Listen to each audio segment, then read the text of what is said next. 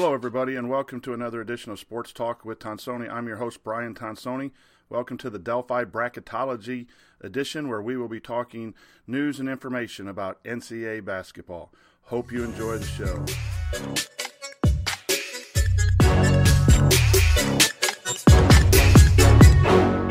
And welcome to another edition of Sports Talk with Tonsoni. I'm your host, Brian Tonsoni.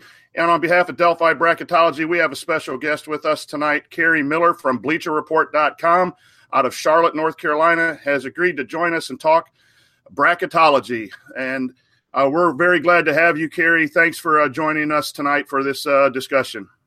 Hey, you got it. I'm glad to come on. Uh, I love what you guys are doing. I, I wish I had a, a, bracketology group back when I was in high school. we kind of fell into it, Kerry, as a, just a discussion here at in Indiana, where Indiana Purdue was uh, four years ago, and we decided to do a little research, and it's been a, a treasure to find out the process. So, how did you get started doing bracketology, and and share with our listeners how long you've been involved in this? Yeah, I've been doing it since I was in high school. So, like I said, I wish there was a, a club for it. Uh, all my only options were chess club or the newspaper, I think. But uh, yeah, it was a lot of fun um, trying to figure out how it worked. Um, you know, initially when I started, I kind of disregarded RPI and, and focused on the AP rankings because I didn't know what I was doing and gradually kind of figured things out. But um, when I was in late in high school, early in college, I used to always try and come up with these statistics to figure out who should advance in the tournament. Like the, best one I ever had was probably average margin of victory times conference RPI. I don't know why that worked out, but that that got me all four uh, final four teams one year. But eventually, I decided to go the other way and try and figure out who actually deserves to be where, and that became an, an obsession of mine. Um, after college, I was a data analyst for a couple of years, so you know bracketology kind of made sense from that perspective. Excellent, and and and so you've been doing this for a while, and now what are the things we all try to guess what the committee is going to do, and we all take the lead from their so-called stated uh, criteria. But for you personally, when you start looking at these teams to seed them, what are the key things for you in in your seeding process? I mean, for me, it's really kind of ratio of quality wins to bad losses. Um, if I'm ever sort of in a tiebreaker situation there, I know now we've got the the quadrant one, quadrant two, all that stuff, but um, you know, even back when it was just top 50, top 100, whatever, I always felt like, you know, three quality wins could make up for one bad loss, something like that. So that was always the perspective I kind of went into it with. Um, you know, obviously, the more uh, more challenging schedule you have, the more opportunities you have for those quality wins, and that's why we always end up seeing the you know major conference teams up top. But um, you know, like you said, we're we're trying to guess what the committee is going to do more so than what we think should be done. Um, but I know there's been a push in the last couple of years for more, you know, KenPom, BPI, those type of metrics. I, I'm wary about that a little bit because my theory is if we go towards margin of victory stuff more, you'll have more really weak non-conference schedules as teams just try and kind of fudge those numbers and we'll see where it goes from here. But I, think the quadrant thing is a step in the right direction because that's sort of already how I try to do it. You know, giving a little bit more uh, credence to road wins and neutral wins than home wins. So I'm glad they finally took a step in the right direction there. Yeah, I, I agree with you on the metrics. It's there's a fascinating thing about the the metrics, but you can you can game that just as much as you can game the RPI uh, with margin of victory and who you schedule. And, and if you can hold teams to lower point values by scheduling down and there's no schedule strength of schedule factor, then your defensive efficiency and offensive efficiency can really be adjusted uh, on some of that as well. So, well, let's get right into it, Kerry, and, and talk about sure. what everyone's going to be talking about is seeds, and we're going to break it down, and we're going to talk about seeds uh, one through four. Uh, I'll leave it up to you if you want to run down those, or you just want to talk about some interesting uh, seeds. I think we all of us have the the three seed the three top seeds in somewhat order: Xavier, Villanova, and Virginia, and then it gets sure. where you can maybe have some differences. So share with us um, your thoughts on your first four seeds.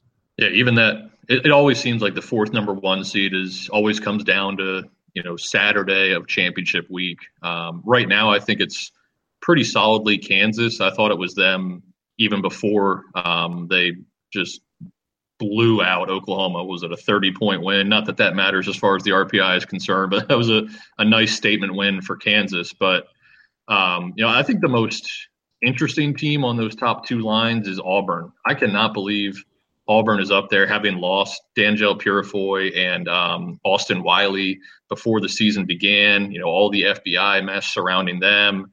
I don't think anybody in their right mind would have guessed that Auburn would be a, a top eight team uh, right now. And I actually have them at number five overall. So if Kansas had lost to Oklahoma, Auburn would have been my fourth number one seed, which just still blows my mind, even though we're now three and a half months into the season.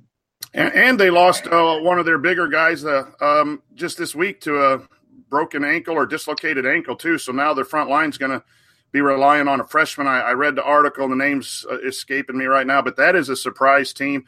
We also have Kansas. We had Kansas up for the reveal based on just quality wins, and, and we were wrong. Uh, we, we made a discussion between Kansas and Purdue, and we voted in our committee. It was six to four uh, for Kansas, but uh, I think Kansas has worked their way back up. Um, interesting. What do you think about North Carolina? Uh, they were – you know they they have uh, seven losses and they have a tier three loss, but uh, boy, they have ten wins now. I think in tier one. Are they moving up in your rankings?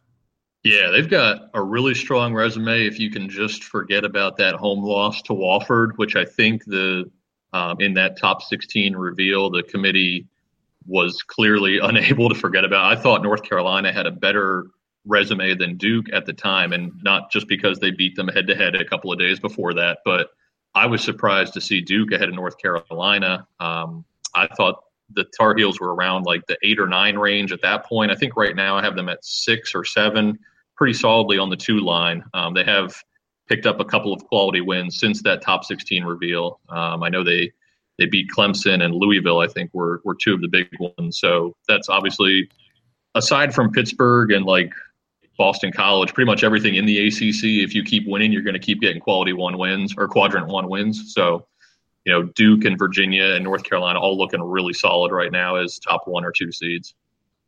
Uh, I, I agree, and I even I have a hard time putting North Carolina behind Duke right now, even though I think Duke's playing well. How do you deal with a team like Cincinnati? With the numbers in the tiers are nice, but when you really break down and look at um, the the spots or the slots within tier one and tier two. Uh, they haven't beaten mm-hmm. teams that other teams have beaten.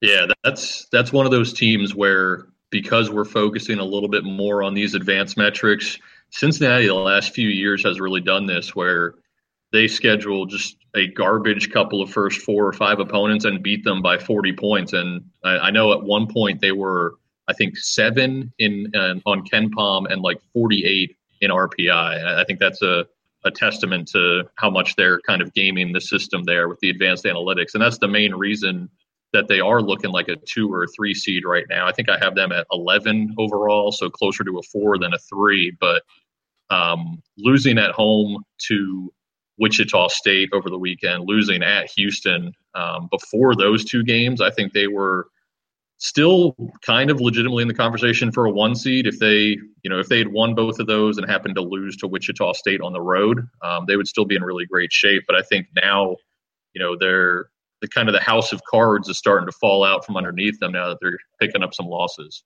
And then we also have teams like tennessee texas tech and clemson uh, in this three four range that can go either way. Um, what have you done with texas tech here with a, a couple losses lately uh, I think I still have Texas Tech at 12 overall, so they would be my bottom number three seed. Um, still looking good. I really like how they've played all season. I know the eye test is just something the committee kind of says. We can't really qualitatively evaluate that, but um, you know, in in mid January when they lost Zach Smith for the season and kind of struggled a little bit after that, I think the committee will maybe downplay that a little bit and just look at how well they've been playing lately. Now that Keenan Evans, um, I know he's hurt right now, but they were playing well uh, when he was really hitting his stride. Um, he had like 38 points against Texas, I believe. Um, so from a you know how far they could go in the tournament perspective, if they get healthy, I really like them. And from a resume perspective, Um, you know, another league even more so than the ACC. If you win 12 games in the Big 12, that's 12 quality wins. So they're going to have a really strong resume, um, regardless of how healthy they are heading into the tournament.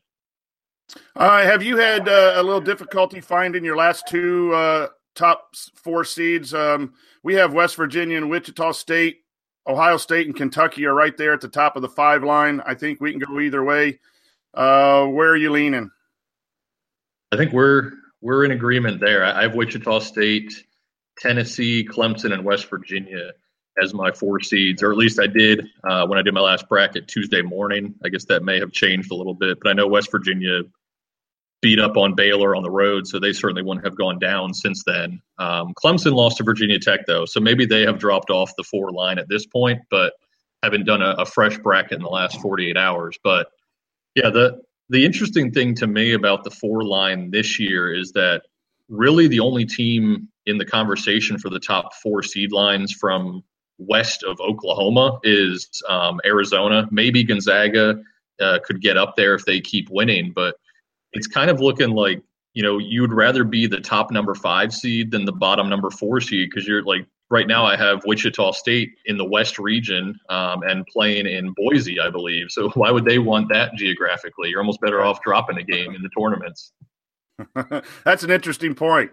So let's move to the five through eight seeds. And here's where our listeners need to know that if, if you're in this business from five to eight and eight to 12, it gets to be really kind of uh, confusing depending on uh, the criteria you're looking at. I do think that there's some teams sitting on the five line that are somewhat uh, better than the rest, but you can make an argument for a lot of teams. So, uh, what what are you thinking in the five, six, seven, and eight range?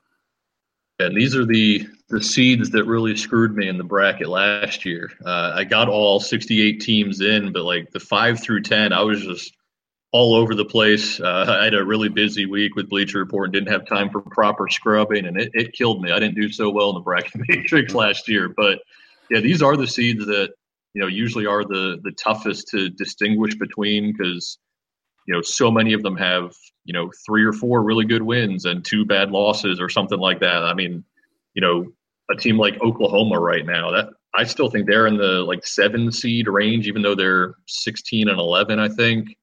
I mean, that's the team everybody's arguing about, mostly because everybody's talking about Trae Young. But you know, what do you do with all the quality wins they had the first two months of the season, and now they're sort of sort of falling apart? Uh, you know, the committee has explicitly stated in the last, I guess it was five years ago, they got rid of that last twelve uh, measurement for, you know, that that doesn't appear on the the team mm-hmm. sheets anymore. So how you're playing heading into the tournament, in theory, doesn't matter that much anymore. And from the full resume perspective, Oklahoma's still in much better shape than a team like like an Arkansas or a, a Florida State. So I, I, think they're still in the conversation for that five, six, seven range if they can, you know, avoid going zero and three the rest of the way.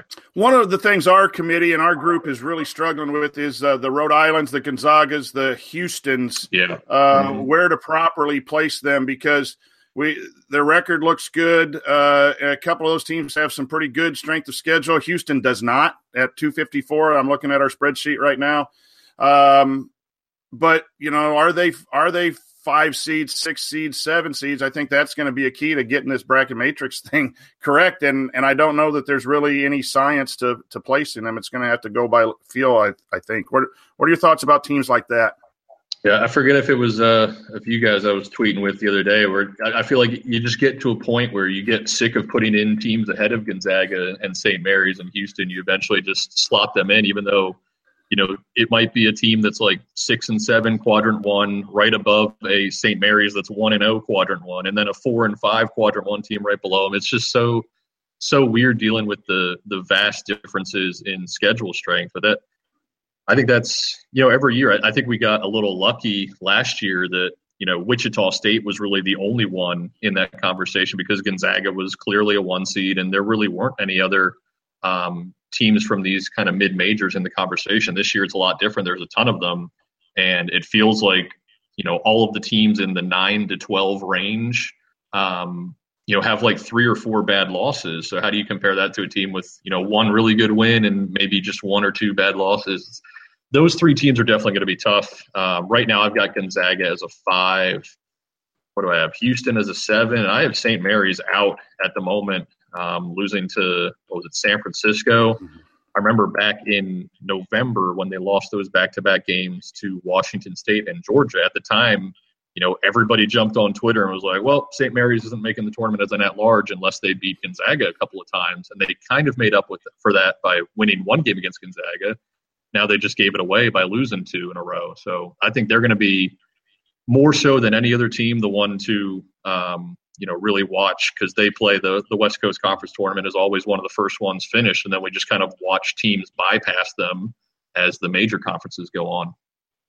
Yeah, we're finding this interesting. You have some teams with lower tier one wins, but really strong schedules and good records versus teams with 11 losses and really strong strength of schedule and six or seven wins in tier one. It's it's a combination that's really thrown us. Like I'm looking at Michigan. We we have Michigan up on the sixth seed, but they're three and 5 mm-hmm. in tier one. We have Arizona State on the sixth line. They're three and four. And you drop down, Oklahoma's got six wins, Missouri's got six wins.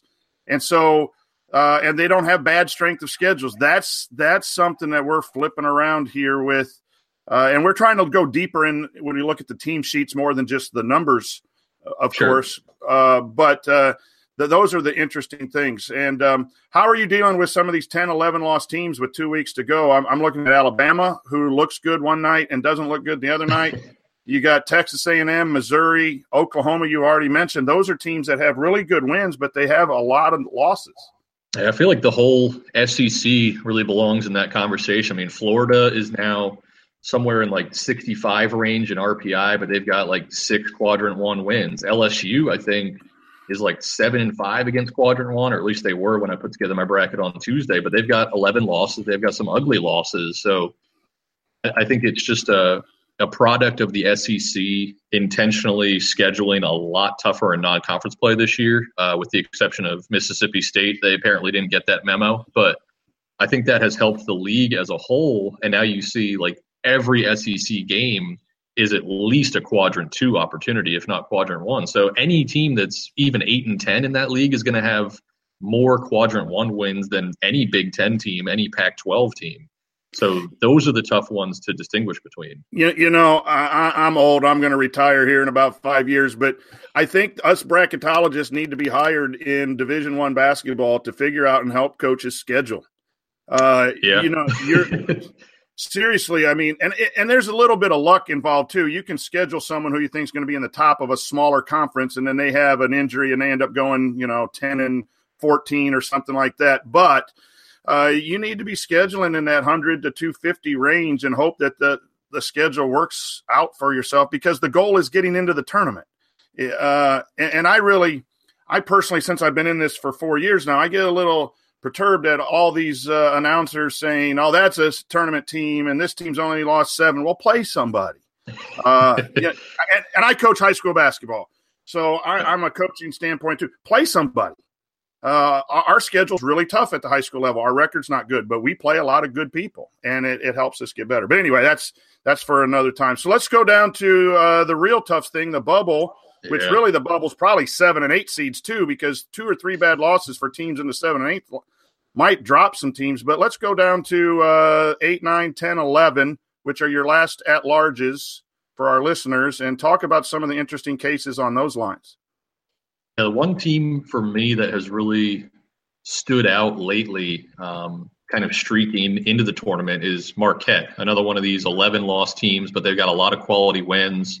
Um, they won at Creighton in, in, their most recent game, I believe. They swept Seton Hall. Um, you know, just I think they're six and eight in Big East play, though. They're not ranked. They have 11 losses, and their conference record doesn't look good. So, people who don't dig into the minutia of the all the you know team sheets look at Marquette as a, a 10 seed in my bracket, and they tell me I'm out of my mind. And I'm like, well, you know, look at the teams behind them and tell me why they're better than them. You know, a team like I mean, we, we've already talked about St. Mary's, but a, a, Syracuse, why should they be ahead of a team like Marquette just because they didn't schedule as aggressively and because they're able to win some games at home that, you know, maybe um, a team like Boston College wouldn't or something like that. But I, I think that, like you said, even the seven and eight teams uh, feel like they're on the bubble this year. Every year we complain, uh, whether rightfully or not, that it feels like the bracket is or the bubble is weaker than ever. I don't think that's the case this year, but I think it is like way bigger than ever just because, you know, if nothing else, we're not really sure how the committee is using this new quadrant system um, and comparing quadrant one wins to quadrant three losses or something like that. So a lot of teams are staying in there and just since everybody seems to have, you know, maybe a half dozen quality wins and uh, three bad losses, it's just really hard to distinguish between them. I, I really think the conference tournaments, more so than most years, are going to play a huge part. Maybe not so much in selection, but certainly the seeding. You know that, that's that's a point that uh, we just talked about in our committee that we thought we've done incorrectly the last two years is put, put too much emphasis on the conference tournament. And then you make a really mm-hmm. good point. We might have to this year, but uh, we, we've I think moved people up or down based on you know who won the semifinal games or that uh, because we're all watching in that week. Right. and, and, so we made a conscious effort to try to solidify our stuff thursday or friday night with just about four or five scenarios. But you make a good point that i'll have to take back to the to the group and, and say hey maybe uh, for seeding purposes um, we really need to look at it. I'm having trouble with the big east. Uh, creighton and seton hall and butler and providence. I, I think they're all in uh, but in what order? And I go back and forth of flipping them uh, anywhere from the eight, nine, ten seed range. Your thoughts on the Big East? Uh, those teams in that area. Yeah, I'm right there with you. Um, I, I, don't know if you know Lucas Harkins, um, but he was tweeting today that uh, um, Creighton has not beaten a top seven team in the Big East since like January 15th or something. Whenever uh, Martin Krampelj went down, Seton Hall has not beaten a top six team uh, on KenPom in the Big East since January 6th. It's just like these teams are beaten DePaul and Georgetown, and that's about it. And in some cases, they're not even doing that. Like all these Big East teams, I remember around the New Year's uh, bracket projection, I think I had probably six Big East teams as seven seeds or better, and now it's like Villanova and Xavier, and everybody else has just completely fallen apart. Um, you know, even until uh, just a couple days ago. I still had Creighton as like a six seed, and now I look at them again. I'm like, well, this is a bubble team. What the heck happened here? So I think that's just you know all across the Big East. Uh, you know, St. John's all of a sudden starting to win games isn't helping matters there either. But um, yeah, aside from Villanova and Xavier, it really doesn't feel like anybody's solidly in from the Big East. But I do feel like they're going to get six teams in. It's just a question of who those four bubble teams will end up being. Yeah. I, I, think Creighton's probably the most vulnerable right now as I look at it, and maybe then Providence. Those two teams. Uh, Providence lost today in the suspended makeup game. Uh, yeah. What are your thoughts on a, a, couple teams on our bubble we have in? By the way, we have Marquette and LSU in. Uh, Me too. Good job. Right now. so, um, and that's just one of those where it's like, man, the numbers show it. Uh, you look at who they beat, shows it, and then you don't see a lot of people doing it, and you start questioning yourself. But at some point, you just got to be a little cocky and say, "Hey, we know what we're doing. Let's go with it." Right? Uh, let's talk um, three teams. Um, Washington uh, has some really nice wins, um, but that's about it. And they've been fading. And I know it's a body of work. We've talked about that. We have Washington as the top 11 seed. Uh, what are your thoughts on Washington? I, I have them out right now. Um, I know they have, I think they have four quadrant one wins, but then really not much behind it. And that was kind of my problem with um, Syracuse or Virginia Tech, one of those teams. I think it was Virginia Tech that had like one really good win and, or no, excuse me, North Carolina State. That's the one. They beat Arizona on a neutral court. They beat Duke. They beat Clemson. They beat North Carolina. But there weren't anything there wasn't anything behind it. So it was like just four kind of anomalies on a 27 game schedule. Now that they've added a couple of decent wins behind it, I feel like they're pretty solidly in as like a nine or a 10 seed. But Washington doesn't have those, you know, supplementary games yet, and they have a couple of bad losses. So even though they, I know they won uh, against Arizona and Arizona State. Uh, off the top of my head, I don't remember who their best non-conference win was, but it was Kansas. Um, they oh Kansas. yeah, duh, Kansas. Yeah, that was the huge one. Um, but um, only one quadrant two win, I believe, two quadrant three losses. So yeah, I, yeah. I'm just giving you information you already know. But the the big thing with them is that they're in the the uh, predictive analytics, like KenPom, they're in the 100 range, which is just crazy. I wanted to write a a piece on Washington maybe two weeks ago uh, I forget what the exact hook was, but like RPI, advanced analytics, and the curious case of the Washington Huskies because they were like 35 in RPI and 104 on KenPom. It's like, what the heck do you do with this team if we are giving more value to those margin of victory metrics? So that's one yeah, team that's, I'm really interested in seeing what happens. Just you know, in knowing how much more the committee is looking at KenPom this year. I, I, I really appreciate you just taught us something um, about the backup wins because I, I, think I refreshed the RPI thing this morning and they have five tier one, but they only have one tier 2 mm-hmm. uh, and, and, I do think I do think that matters, and they have two tier three losses, and so you, you we got to look at all of that in comparison. We we have them on the 11th seed. We have them obviously in jeopardy. Uh, what you, what's your take on a team like St. Bonaventure? Again, another team from not a Power Six conference with uh, okay numbers.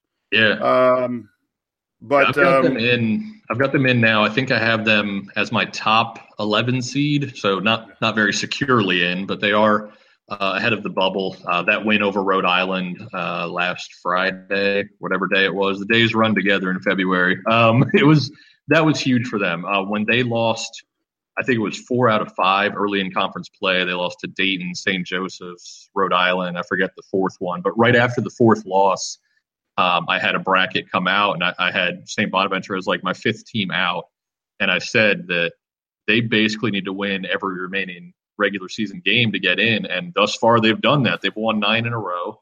As long as they don't really stub their toe down the stretch here, and even if they go two and one, because I know that they play, I think at VCU, at St. Louis, and uh, who's the third game? Uh, I can't recall, but it's it, it maybe home against Davidson. I think if they were to lose just one of those games, it wouldn't be terrible, like a loss to a George Mason or a uh, um, Fordham or something like that. But if they can go three and zero oh the rest of the way, I think they're pretty securely in. Uh, if they go two and one, just kind of show up in the A10 tournament, they should be in still. And then we we have um, some teams like Texas and Baylor. Uh, in the Big 12. And then, you know, I'm watching UCLA on the TV here, UCLA, Utah right now. Those mm-hmm. are teams that we have out. Uh, we've had UCLA in and out uh, in the last three weeks. Uh, but those teams are kind of battling. Texas is on the downturn. Uh, they both have some, uh, Texas and Baylor have some nice number wins. Uh, your thoughts on, on some of those teams? Yeah, Texas, I think I had as my top nine seed in my last bracket, but that was before the loss to Kansas State yesterday. So now I'd probably have them in the low 10, high 11 range, even with the 12 losses. I still think because of their quality wins, they'd still be in good shape. I think they're five and eight, five and nine against quadrant one, somewhere in that range, and no quadrant three or quadrant four losses. So that's where, you know, I go back to what I was talking about way back in the beginning, where I kind of look at the balance of quality wins to bad losses. And they've got five really nice wins and no bad losses. So that still feels like a tournament team to me when we're, you know, debating teams like a, a UCLA or a USC, a USC team that lost at home to Princeton and doesn't really have that many quality wins. Like, why should that team get in ahead of Texas just because Texas played such a tougher schedule? I, I agree. And, you know, injuries are a factor too that – uh, a lot of teams have injuries where players miss a game or two. St. Bonaventure, you know, had their star mm-hmm. out for a couple games. Uh, I just saw someone uh, pushing for Loyola as an at-large uh, because they had some guards missed during some of their losses, and uh, y- you know that that is the committee does look at all that stuff, and that's something that us as a high school group we probably don't look at enough. Uh, Notre Dame, it will be interesting to see if if mm-hmm. Colson comes back and what they do. So. Um, let's uh, jump down. Uh, I don't want to take all of your evening because I could talk to you about 10 hours. I love this stuff. But um, teams that are uh, maybe not even in your first four out, but teams that you're watching that are hanging still in consideration, that might be that surprise team like in 2016 when no one, I think no one in the bracket matrix had Tulsa uh, making the tournament. Uh, who do you think might be those teams?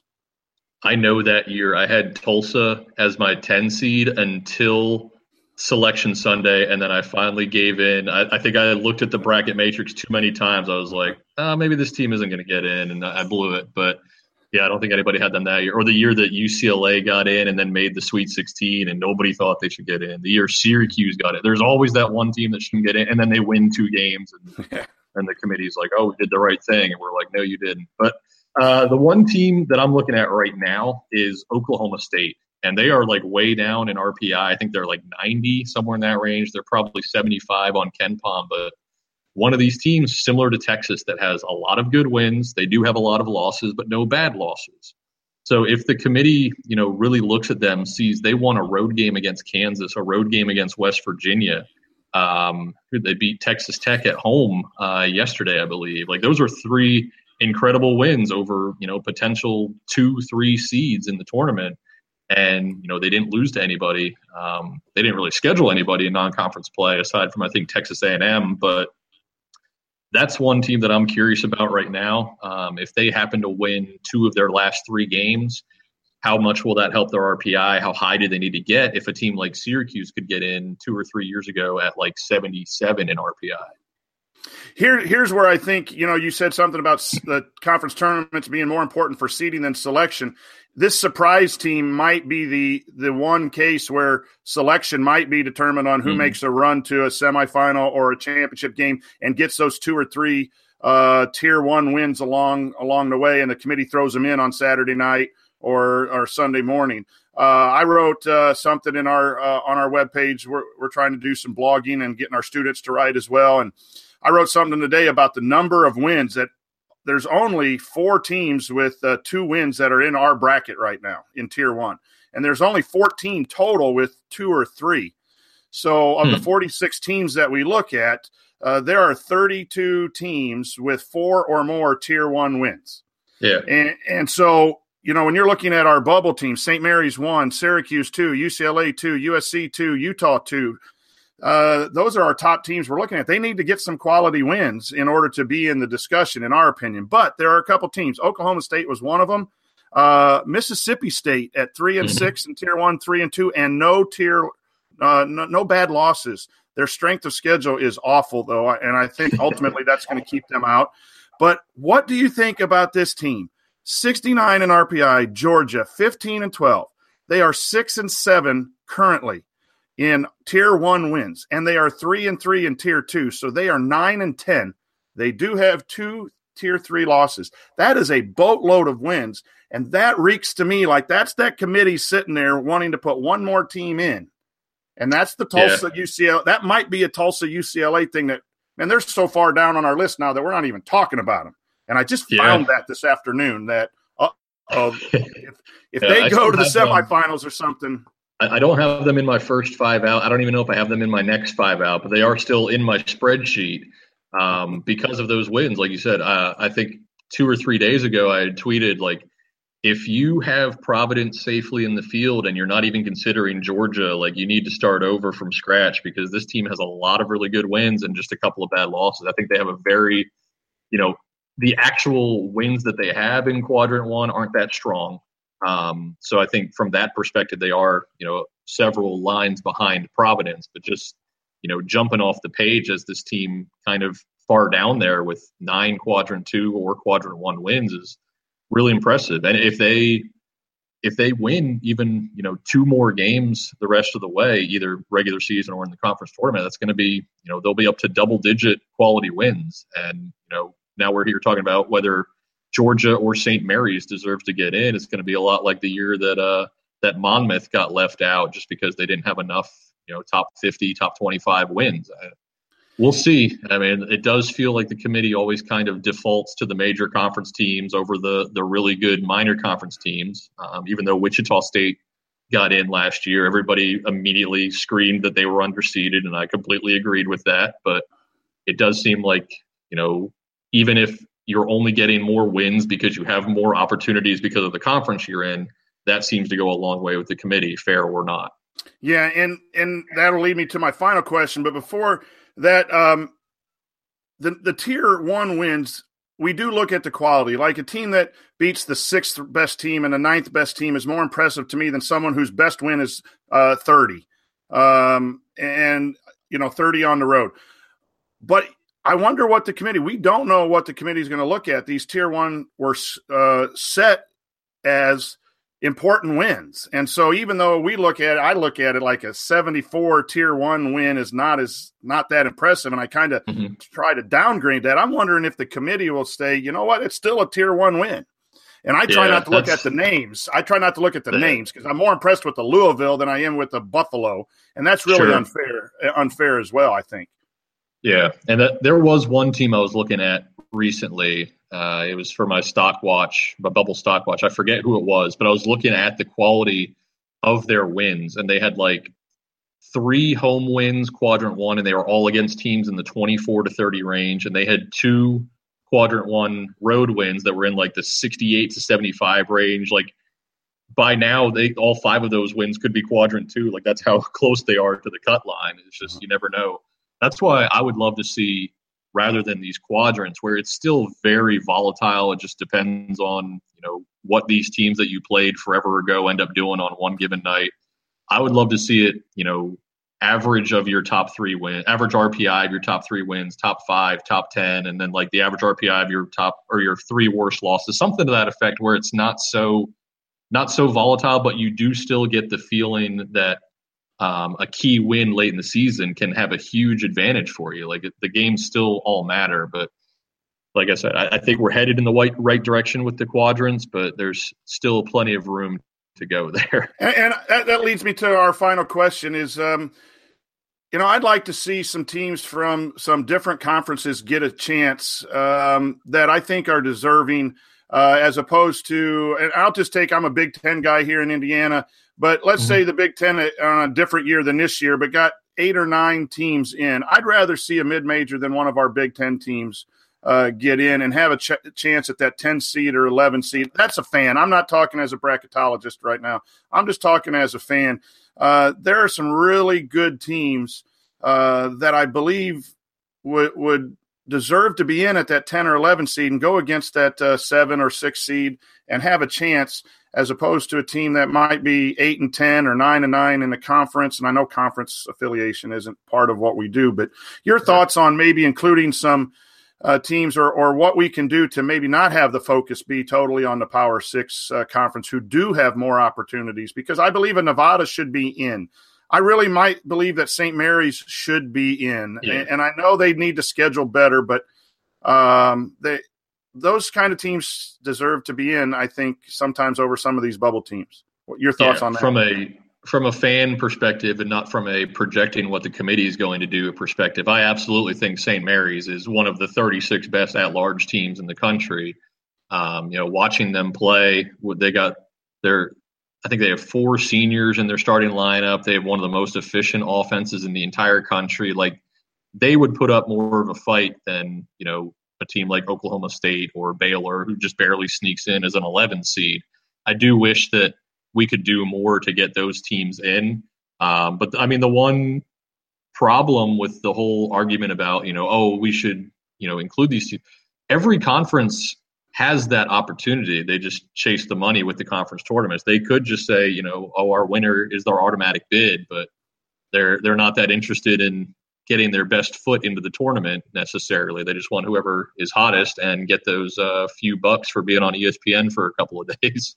Yeah, that that's true. I I just um, you know I as a fan. I, I get the idea. You want the best tournament possible and get the best teams in there. And, you know, there are some teams from the major conferences that aren't going to be selected that are better than some of the automatic qualifiers. So technically, we you don't have the best tournament ever when you allow every conference to play in. And so the beauty of it from a an Indiana basketball, high school basketball, where everyone's in the tournament and you and, and everyone has a chance. I guess maybe that's my bias is I, would like to see some of these. Uh, I'd like to see some spots reserved, either two or four spots reserved for uh, non-power six teams based on the same criteria. You got to be have high, high RPI and good tier one wins in order to be invited. If you don't get an automatic qualifier, uh, but I think that would uh, make the tournament a little bit more. It's already awesome. Uh, who am I kidding? uh, but e- e- for me, even even a little more awesome. So, final thoughts, uh, Kerry, on on bracketology, college basketball, and and, and what we do. Uh, who should we watch? Any any big surprises you think are um, are going to happen? Oh, I, I, think there's going to be big surprises every single night because that's that's how it's been all year long. I mean, it's crazy. I know the uh, um, Rush the Court does this thing where you pick ten games um, midweek and then on the weekend, and I don't think I've ever gone better than six and four in it because there's just all these crazy upsets every day. Um, but yeah, it's it's going to be nuts. Um, you know, usually at this time of year, we at least feel really solid about you know who's going to be in the conversation for the one seeds. Maybe it's like six teams at this point. It still feels like ten or eleven teams could get in. Like I have Michigan State as my number nine overall seed. If they win the Big Ten, they're absolutely going to be a one seed, even though they, they kind of struggled in the uh, um, the schedule making department. They don't have that many quality wins, but so many teams that are still trying to establish themselves, and then just the bubble is such a mess. Like usually by now, you can lock in pretty much everybody like eight or nine seed maybe or better, and now like even the six seeds, I'm like, yeah, I don't feel that great about them. They could lose out and be in a lot of trouble. So I think there's going to be a lot of chaos going on. I mean, even just looking back at my projected bracket from New Year's when I had Oklahoma and Arizona State in the conversation for one seeds, like, and that was just six weeks ago. Like, so much more can change in these last two weeks. So it's going to be a fun ride, but uh, it's tough to predict anything in this sport. Well, I appreciate you taking time to talk. It's uh, become a passion of mine in the last four years, and and I really have uh, a lot of appreciation for those of you who write and do this for a living. Uh, I teach, so thank you again for sharing. Uh, the bracketology world has been great in in sharing information, and and we're it's been a, a, a neat experience, and I thank you for being part of that. Hey, you got it. I, I, just hope I can finish ahead of you guys this year. Uh, I know I didn't last year, and obviously the year before that, when you guys won, I sure didn't. I was pretty good in 2016, but last year was awful. So maybe, uh, maybe find somebody better for the next one. But it's, it's certainly a passion of mine as well. Like I said, I've been doing this since high school, so it, it is it is a luxury. Uh, it is a luxury to have uh, 10, 11 minds to to go over this stuff yeah. and and double check your work and all of that stuff. So no, we appreciate you coming on and uh, uh, wrap it up again. I, would like to encourage everyone to look into Project 44 at Butler University, a project for bone marrow transplant registry in honor of Andrew Smith, the the center who lost his life to leukemia. His his widow Samantha is uh, wanting to get people to register, and if that is in uh, your realm, please look up Project 44 at Butler. Uh, Be the Match is the national registry. Uh, and if we can save lives based on this podcast, uh, that would mean the world to me. Uh, Andrew was a, a, great player here uh, in, in, the state of Indiana. So for Sports Talk with Tonsoni and Delphi Bracketology, this is Brian Tonsoni. We again thank Kerry Miller from Bleacher Report for joining us. Happy hoops watching.